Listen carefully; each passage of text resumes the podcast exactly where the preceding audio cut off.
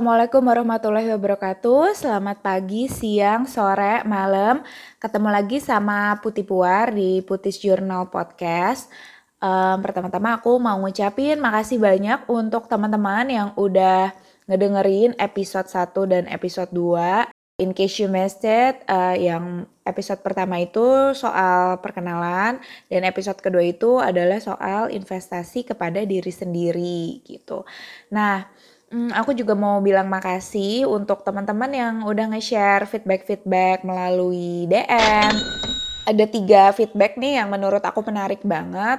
Bukan menarik sih, yang mungkin aku harus perhatikan banget gitu, yaitu uh, dibikin segmen jadi supaya jelas pembagian podcast apa pembagian episodenya itu uh, mau ngomongin apa aja. Lalu ngadain kolaborasi. Udah ada nama-nama yang masuk seperti Nike dan Mamir dari livingloving.net ataupun Atit. Wah Tit kita disuruh kolaborasi lagi nih Tit.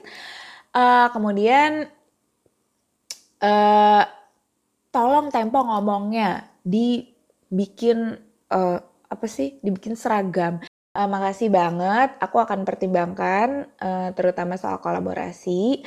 Mungkin kolaborasi sih yang deket dulu kali ya sama suami, tapi nanti aku pikirin dulu topiknya apa gitu.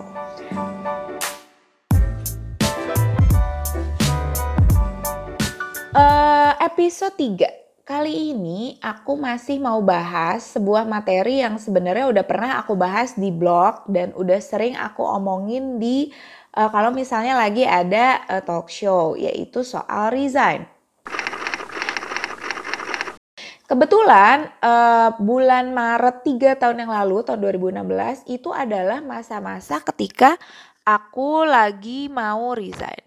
Aku inget banget kayaknya di bulan Maret ini tuh aku lagi ngobrolin sama teman-teman aku, sama uh, tim leader aku gitu. Hmm, memang pada saat itu uh, keputusan resign ini seperti um, memang udah apa ya takdir dari Allah kali ya aku harus mengambil keputusan resign. Karena saat itu aku lagi hamil dan aku long distance married sama suamiku.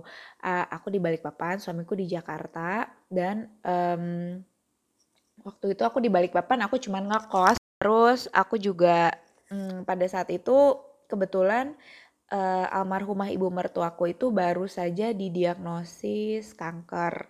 Sehingga memang suami aku juga harus membagi perhatiannya antara aku yang lagi hamil di Balikpapan dan, uh, ibu mertuaku yang waktu itu masih ada di Bandung sakit gitu. Jadi akhirnya aku memutuskan untuk resign.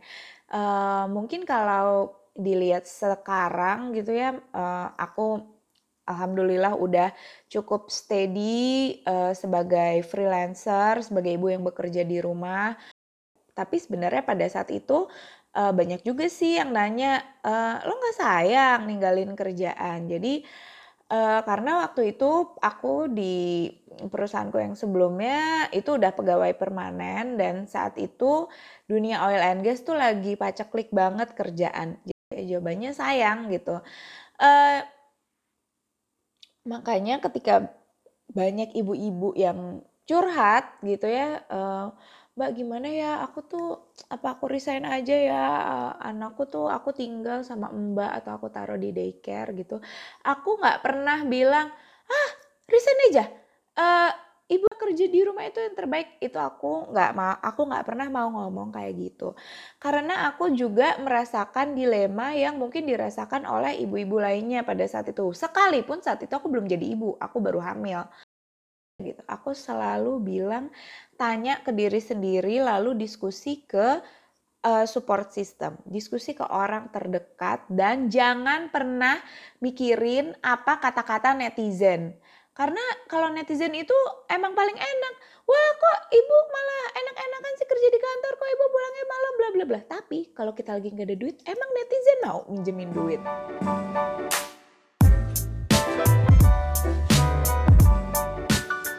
Jadi ada beberapa hal yang perlu dipertimbangkan sebelum kita resign. First of all, dan ini yang sejak tadi udah aku bilang yaitu satu, resign jangan karena ikut-ikutan. Karena gini, setiap keluarga itu memiliki situasi dan kondisi yang berbeda-beda, pun pengeluarannya beda-beda. Kalau dibilang sih, ah, ah kalau dicukup-cukupin pasti cukup kok gitu. Bener, bener. Tapi kan mungkin ada yang kondisinya kita harus membiayai juga orang tua kita atau mungkin saudara kita. Menurut aku situasi setiap orang beda-beda gitu. Bisa ada yang oh ya udah dia resign tapi sebenarnya uh, keluarganya udah dia udah punya warisan yang kalau didepositoin ya udah hidup layak bisa juga gitu. Yang kedua, resign jangan hanya karena merasa bersalah. Benar sih, merasa bersalah itu bukan hal yang dilarang. Ketika kita merasa bersalah, kita akan punya dorongan untuk berusaha lebih baik lagi ya kan. Kalau misalnya kita di kantor, terus kita merasa bersalah, kok hari ini uh, kita belum banyak main nih sama anak gitu. Mungkin kita uh, rasa bersalah itu bisa memotivasi kita untuk kerja seefisien mungkin supaya bisa pulang cepat dan main sama anak gitu kan. Nah, tapi untuk urusan resign sebenarnya uh, jangan hanya berpikir bahwa dengan resign rasa bersalah kita itu akan bisa kita atasi.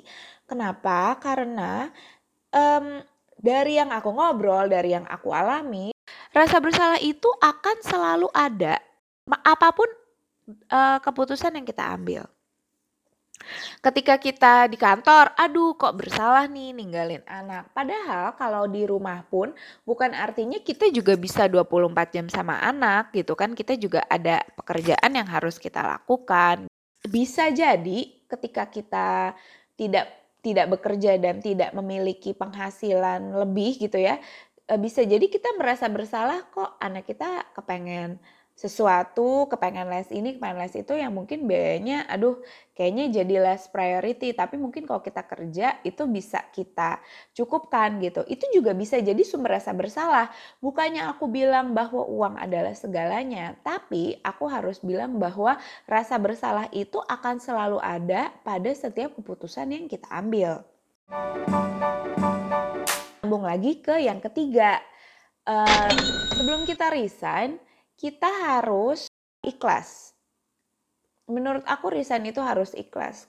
Sebagai konsekuensi logis, uh, di awal resign pasti kita akan kehilangan uh, pemasukan yang mungkin biasanya rutin, gajian ya. Terus kita juga akan kehilangan uh, teman-teman ya. Maksudnya gini, aku itu dulu sebagai geologis dan ngurusin sumur pemboran gitu ya. Itu sumber pemboran itu biayanya bisa jutaan dolar gitu dan aku uh, merasa andil dalam sesuatu yang kayak sifatnya tuh ya jutaan dolar gitu. Uh, tapi ketika aku udah resign di sini, terus waktu awal-awal tuh ya aku paling ngomong sama mbakku, Mbak Tuti gimana hari ini gitu? Iya bu, hari ini aku berhasil uh, ini nawar uh, tawar 5000 gitu, tawar 3000 bukannya aku mengecilkan arti 3000 tapi ketika kita gak ikhlas sama kondisi seperti itu tuh bisa-bisa anjir ya dulu tuh gue ngurusin yang juta-jutaan dolar sekarang paling apa sih gue? Kali lagi aku nggak bilang bahwa uh, menjadi ibu rumah tangga itu adalah hal yang kecil enggak. Tapi ketika dulunya kita pernah ada di lingkup kerja yang lebih besar pasti akan ada feeling merasa kesepian atau merasa uh, kurang aktual. Diri kita tuh kurang aktual dibandingkan kemarin. Itu pasti ada. Tanpa aku pengen sugar coating aku yakin itu ada. Bahkan sampai sekarang pun kadang-kadang kalau lagi kayak kalau di rumah aku kerja sendirian kadang-kadang aduh enak juga ya inget juga dulu masa-masa ngantor. Kayak um, makan siang bareng terus ada yang diajak ngobrol ada yang bisa diajak gosip gitu. Ini itu beda banget sama aku sekarang. Jadi harus ikhlas.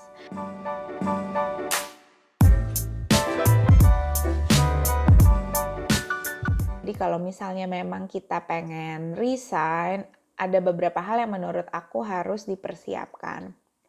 Satu, ngomong sama support system utama, yaitu keluarga inti kita sendiri, suami dan anak-anak kita diskusikan gitu. Kalau misalnya memang anaknya anak kita sudah mulai besar dan udah bisa mulai ngerti, kita harus kasih tahu sisi positif dan uh, downside-nya ketika kita resign. Mungkin uh, nanti ibu jadi punya lebih banyak waktu untuk main sama kamu, tapi liburan yang dulu mungkin kita bisa liburannya agak jauh dan agak sering, ya mungkin sekarang kita harus menyesuaikan dulu kondisinya gitu.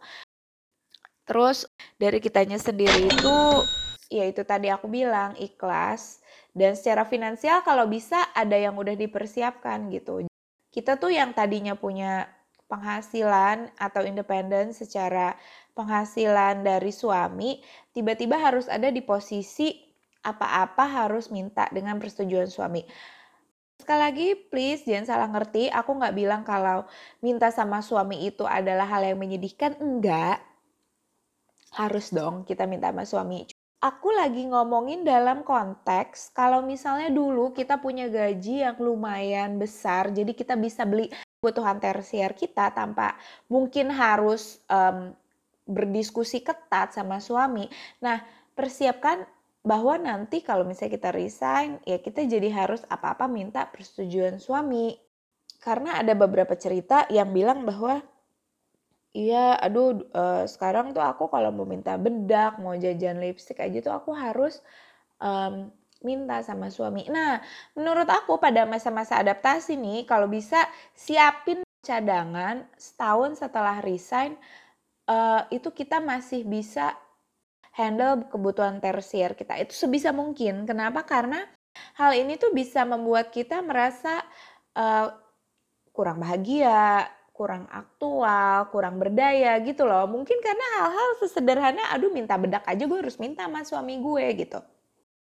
Nah lalu um, persiapkan bentuk aktualisasi diri berikutnya.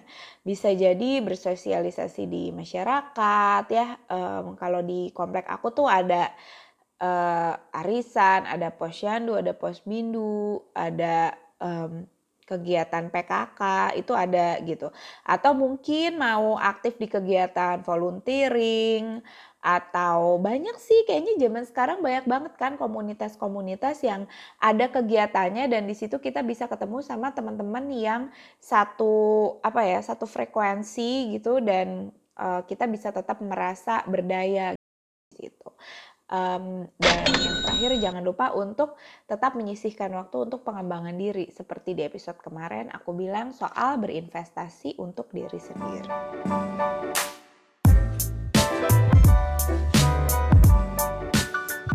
Oke, segitu dulu episode uh, ketiga ini. Mudah-mudahan ada manfaatnya untuk teman-teman atau ibu-ibu yang ngedengerin. Uh, semoga nggak ada yang salah ngerti, semoga nggak ada yang salah pengertian. Uh, dan mudah-mudahan bermanfaat. Makasih. Wassalamualaikum warahmatullahi wabarakatuh.